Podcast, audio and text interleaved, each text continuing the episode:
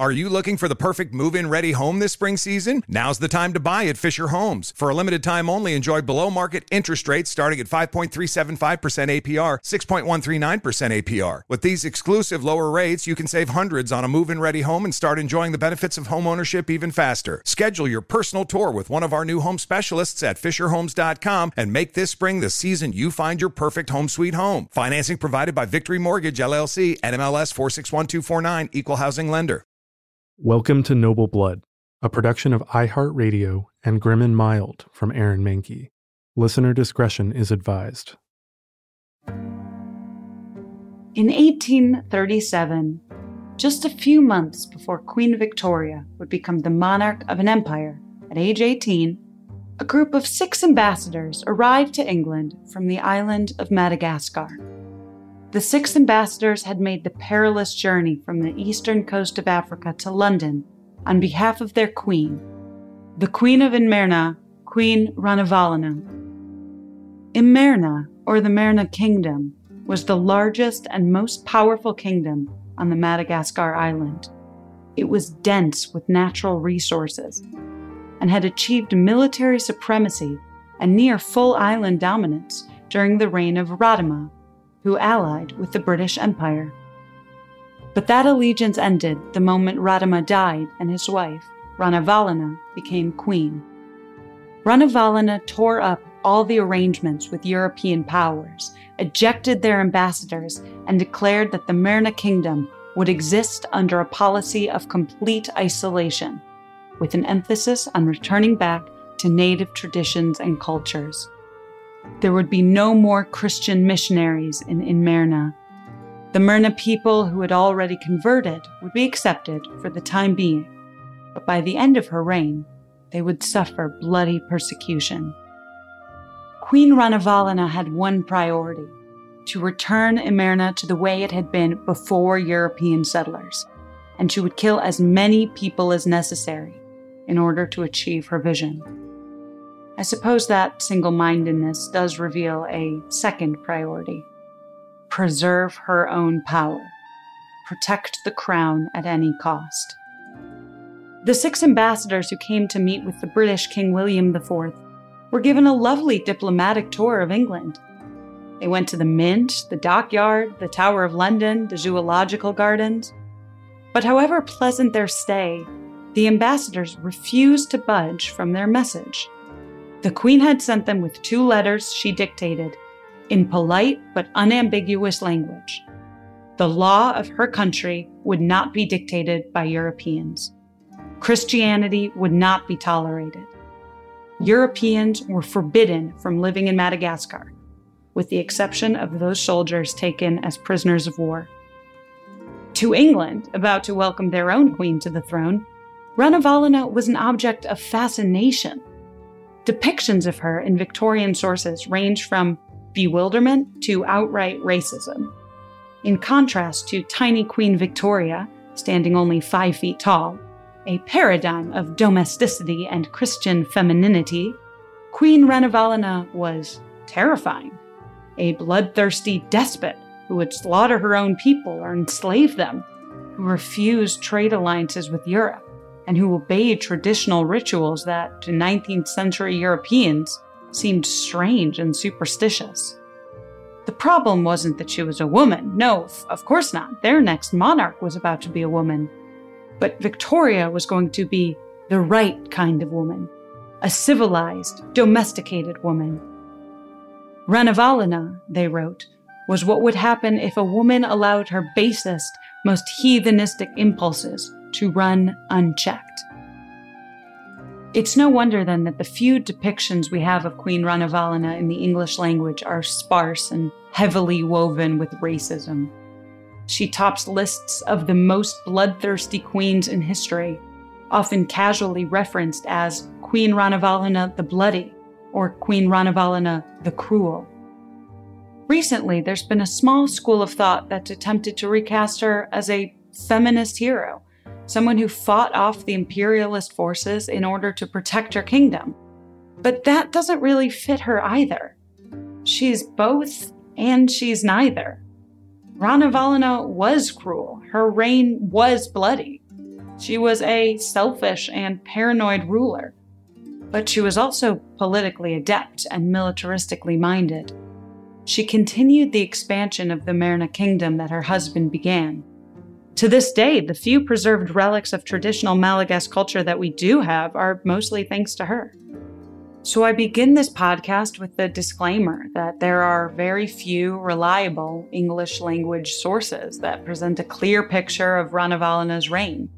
Many of the writings come from the Christian missionaries that she expelled, who would have purposefully exaggerated their stories of her cruelty. All we can do is attempt to tease out what we do know from the sources we do have. The story beneath is of a distant and challenging woman who defied European supremacy, a woman who would rather kill than compromise. I'm Dana Schwartz, and this is Noble Blood.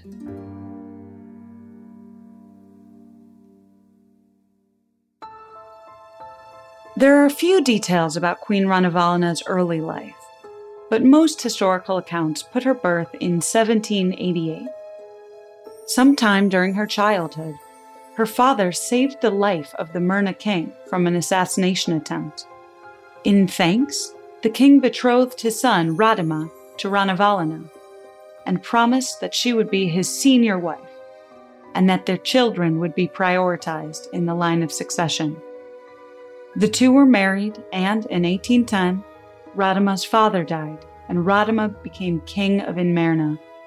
Radama was 17, and Ranavalana was 22. As a leader, Radama I focused on expansion.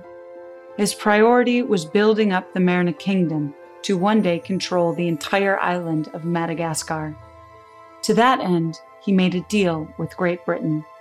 They would provide him with weapons and Western style training for his army and in return, Radama would eliminate slavery, which had been the cornerstone of most of the economies of the kingdoms on Madagascar.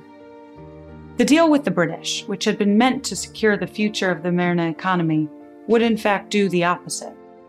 Eliminating the slave trade had been a strategic move on the part of the British, not one of benevolence. They undercut the economy of the kingdom, and before it could be rebuilt, they arrived in order to trade under incredibly lucrative and one sided terms. If Madagascar could be made into a colony, all the better, to keep it from the French first. But more importantly, it was a strategic stronghold, a resource rich island in the Indian Ocean. Under Radama I, nobles began to adopt a new Latin alphabet of the Malagasy language. A brief side note the native language on Madagascar is spelled Malagasy phonetically, but pronounced, to the best of my ability and understanding, Malagas. The Malagas written language had previously been closer to Arabic, and along with westernized militarization and language, Radama also welcomed Christianity. Missionaries thrived on the island, setting up schools and converting mostly lower class Malagas people. The queen watched all of this, but said nothing. Her husband's eagerness was understandable. They both wanted their kingdom to be strong. They both wanted to control the resources of Madagascar. But he didn't seem to understand the threat of Christianity. Christianity meant worshiping a new God, foregoing the spiritual traditions of the Malagasy people, the traditions that had given the monarchy its very power. The king was only the king because the blood of holy ancestors flowed through his veins. Radama died at age 35. Though the exact nature of his death isn't known, he was a heavy drinker, prone to fits of rage and violence when he was drunk. It was a combination of poor health, erratic behavior, and alcohol. His wife had given him no children, and so before his death, he decreed that the next in line for the throne would be his nephew. But Ranavalana was prepared. The night her husband lay dying, she gathered a small group of noblemen and military guardsmen and took the throne for herself, declaring herself queen. The nephew and the rest of her husband's family were brought to the palace. Any one of them could have a claim to the throne, could declare that she was illegitimate and raise an army to oppose her. And so Ranavalana ordered that every single one of them be killed. Because there was a superstition that forbade spilling of royal blood, Ranavalana had every death done by strangulation. Hers would be a bloodless coup, technically.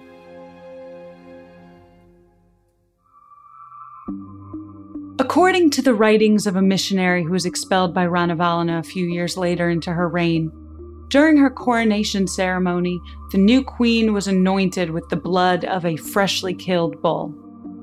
That little anecdote, an attempt to paint her as primitive and barbaric, is almost certainly not true. There are no other sources corroborating that. What we do know about her coronation on May 27, 1829, is that she wore a dress in the French style, constructed from embroidered red velvet and silk, embroidered with her initials and rice stalks, a symbol of the indigenous plant life on the island. Her dress had a row of gold buttons. Ranavalana had specific tastes in her clothing high quality European fabrics and silhouettes, with specifically Malaga's details. Clothing wasn't the only thing that the new queen had strong opinions on. As soon as her coup was complete, she dissolved the treaty her husband had made with the British, both in terms of national and personal policy. Ranavalana was intensely private. Unlike members of the court, she refused to be photographed. She almost never spoke in public, perhaps insecure about her lack of complete literacy in the new written Malagasy alphabet, which would have made her unable to read long speeches. And so her few appearances in public were spectacles of red silk and imposing crowns. Her power was protected through fear and rumor, and she kept a close circle of nobles and officials with whom she consulted on matters of the state. Though Ranavalana never remarried, she did take a number of lovers after her husband's death, whom she would then make prime minister. But even they weren't immune from her wrath. Far from it. One of those lovers turned prime minister, a man named Andriamihaja, was chastised for his pro European ideology, and so he was sentenced to undergo one of the ultimate horrors of Ranavalana's court the Tangina ordeal. The idea of trial by ordeal was nothing new on Madagascar, nor was it something new in Europe, especially not during the witch trials, but Ranavalana gloried in it. During the Tangina ordeal, a suspect would be given a poisoned tangerine nut. He or she would then be forced to eat three pieces of chicken skin. If the poison forced them to vomit up all three pieces of chicken skin, they were innocent. If they failed to vomit up all three pieces, or the poison just killed them outright, that meant they were guilty and deserved to die. And the queen's lover refused to undergo the ordeal, and so he was killed on the spot. About one in three people who underwent the Tangina ordeal survived. Nobles and slaves alike were sentenced to the ordeal. When Ranavalana's niece died of whooping cough, all of the slaves that had served her were accused of witchcraft and sorcery and forced to undergo the ordeal. There were other Malagasy traditions that Ranavalana revitalized. Her spirituality revolved around the sun, or golden idols that were heavily guarded. And she made policies based on a process called sikidy, which you threw dried beans on a board and used mathematical formulations to come to a decision. But Ranavalana was also one who recognized the utility of Western technology, especially when it came to technology that would help keep her island entirely self sufficient. And a gift came to Madagascar in the form of a French adventurer by the name of Jean Laborde. In 1831, Jean Laborde was sailing off the coast of Madagascar, attempting to rescue treasure from other ships that had sunk in the Indian Ocean. Surprise, surprise, Laborde himself was shipwrecked, and thanks to a royal decree, everything and everyone that washed up on shore became property of the Merna government. Laborde was summoned to Ranavalana's court. Laborde wasn't just an adventurer, he was also a brilliant engineer. And he and Ranavalana immediately struck up a mutually lucrative partnership. He would be given all of the land and resources he needed in order to manufacture military equipment for Merna, so that Ranavalana would have no more need for trading at all. Laborde set to work. The man began with an arms and munitions factory, but soon he had created an entire city of production, complete vertical integration. He had blast furnaces to produce cast iron, puddling mills for wrought iron, a steel plant, cement plant, a textile mill. He produced not only cannons and swords, but bricks, tiles, pottery, glass, porcelain, silk, soap, and candles. The city he built, according to a Malagasy novelist, had risen from the ground by the will of a single individual and the industry of a multitude. After all, Laborde didn't work alone. He had the assistance of as many slaves as he needed, thanks to the system in place in which the poor could pay their taxes not with money, but through forced labor. Some claim, with no evidence, that Laborde and Queen Ranavalana became lovers. It may be a nice story, but there's no way to know one way or the other.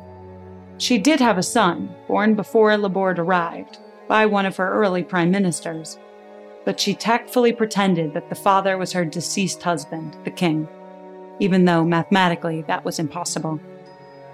But Laborde became a surrogate father to her son through mentoring him and teaching him.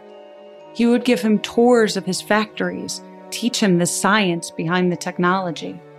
The two confided in each other, became each other's closest confidants as Ranavalana's reign began to become deadlier. And it was about to become far deadlier. In 1835, Ranavalana became sick with a mysterious illness. She lay in bed for days, a fever wetting her brow with sweat and distorting her vision. No one was allowed in or out of the palace, but word still traveled fast. The queen was going to die. But then, a miracle. One morning, when the sun shone through the windows of the new palace that Laborde had helped construct for her, Ranavalana had returned to health. It was a miracle, she knew, sent to her by the gods of her ancestors, and it was a sign that Christian missionaries needed to leave the island. She had tolerated Christianity for a while, tolerated it among the lower class of Malagasy people, but Christianity had started to infiltrate the nobility, and Ranavalana knew that if it continued to spread, it would erode every cultural tradition that her kingdom maintained. Christianity would become a parasite, sucking at Merna culture, blotting it out like ink on a page. Christianity was an invading force, and so Ranavalana became a queen at war. After her recovery, Ranavalana outlawed the baptizing of Malagasy subjects, and she banished all of the non native missionaries. The next year, she would begin executing not just the European Christians, but her own converted subjects. Christians who refused to renounce their new religion were subject to enslavement at best or trial by ordeal and execution at worst. Missionaries returned home to Europe salivating at the mouth with stories of Ranavalana's brutality and the martyrs of their sacrificed Christian brothers and sisters.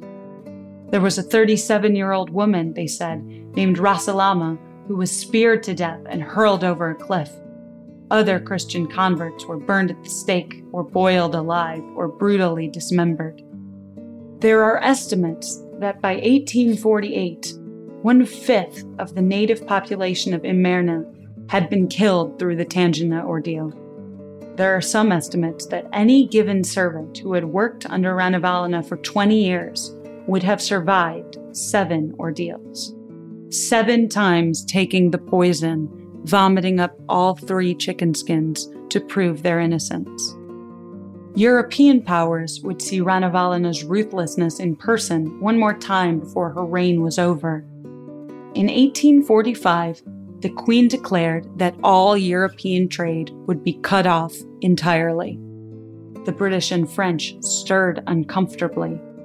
Madagascar was a prime and important location. Those resources were incredibly valuable, and it would make an incredibly lucrative colony. And so, in a rare moment of cooperation from historic enemies, the British and French joined forces to jointly attack the coast of Madagascar. Ranavalana annihilated the advance almost immediately. The British and French were fooled by a primitive, cheap facade on the island's coast. Behind it was the real fortress.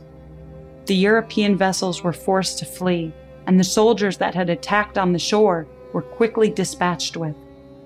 Ranavalana had their skulls, the skulls of 20 European casualties, affixed to pikes and placed on the shore to ward off any future attacks. There were no polite diplomatic apologies.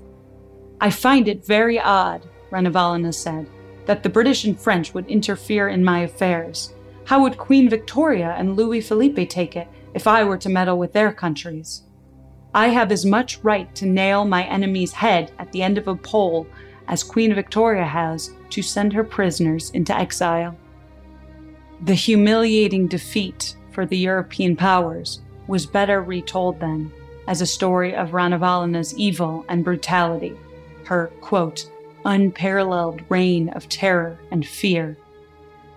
Ranavalana's final challenge would come another decade later when she put down a coup from a wealthy French European slave trader who had managed to entice to his side the two men Ranavalana held closest to her her son and Laborde. The French slave trader, a man named Lambert, wrote a charter giving himself the right to exploit all of the minerals and forests of Madagascar with the provision to give 10% to the monarchy.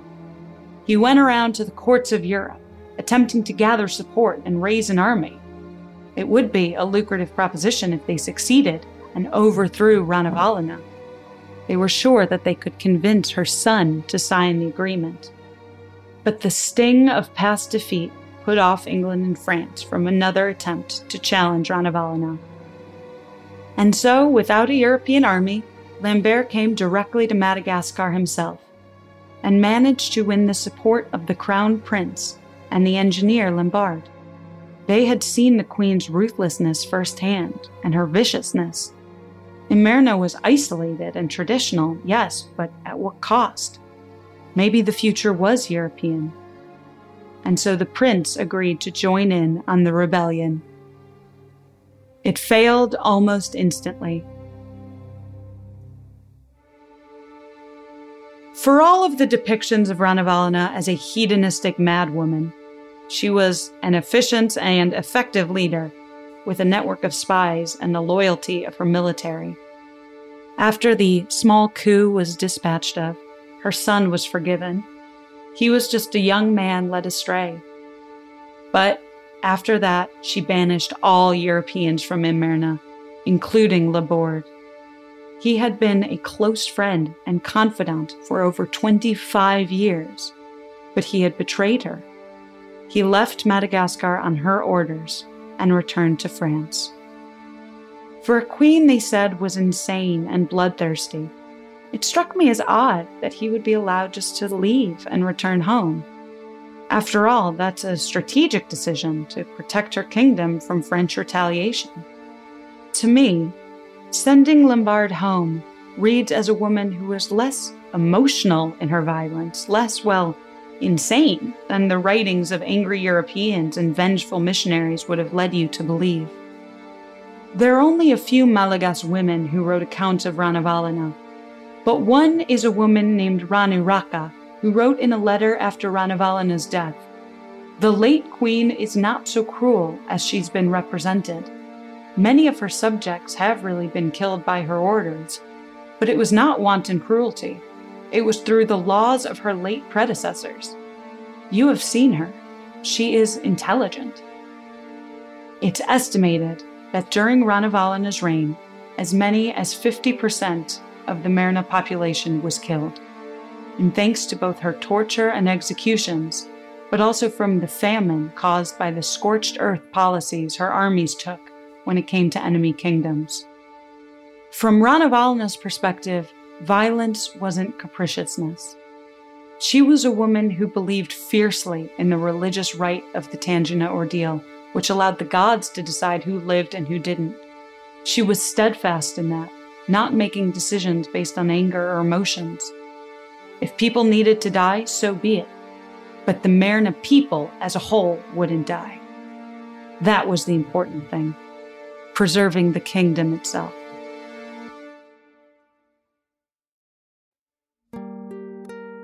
That's the story of the, quote, bloody Queen Ranavalana.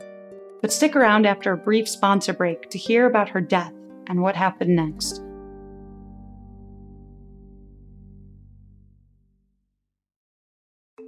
The weather is getting warmer, so it is time to say goodbye to your jackets and heavy sweaters. Hello to shorts and tees. If you are anything like me, you have this urge around this time of year to completely overhaul your wardrobe, but ideally you want to do that without spending a fortune. Luckily, I found Quince. Now I've got a lineup of timeless pieces that keep me looking effortlessly chic year after year. They have these amazing European linen dresses, blouses, and shorts from $30, washable silk tops, timeless 14 karat gold jewelry, and honestly, my new favorite pair of summer sunglasses I got from Quince. Get warm weather ready with Quince. Go to quince.com slash noble for free shipping on your order and 365 day returns. That's Q-U-I-N-C-E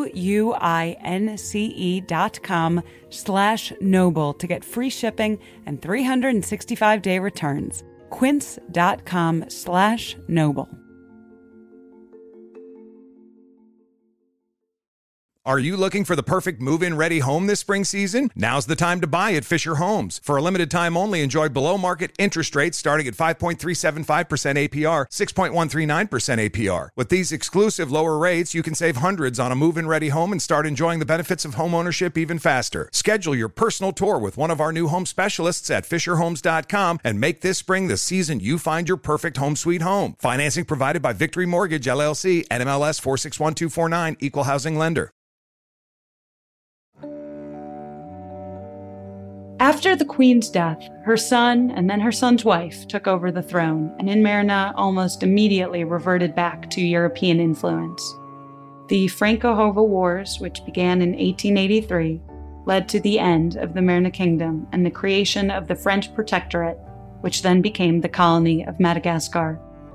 French claims to the property that Laborde had left in Madagascar, gifts from the Queen, became the pretext for their armed invasion.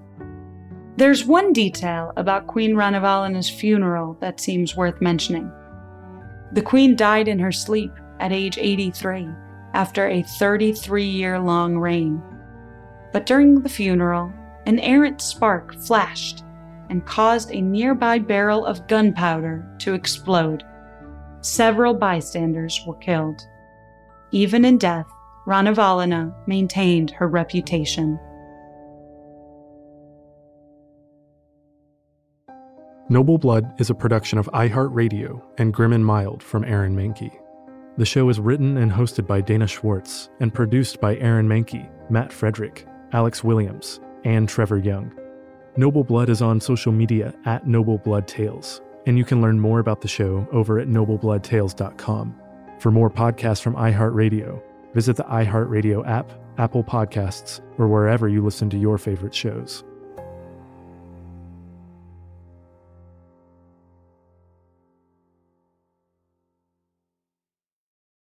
Are you looking for the perfect move in ready home this spring season? Now's the time to buy at Fisher Homes. For a limited time only, enjoy below market interest rates starting at 5.375% APR, 6.139% APR. With these exclusive lower rates, you can save hundreds on a move in ready home and start enjoying the benefits of home ownership even faster. Schedule your personal tour with one of our new home specialists at FisherHomes.com and make this spring the season you find your perfect home sweet home. Financing provided by Victory Mortgage, LLC, NMLS 461249, Equal Housing Lender.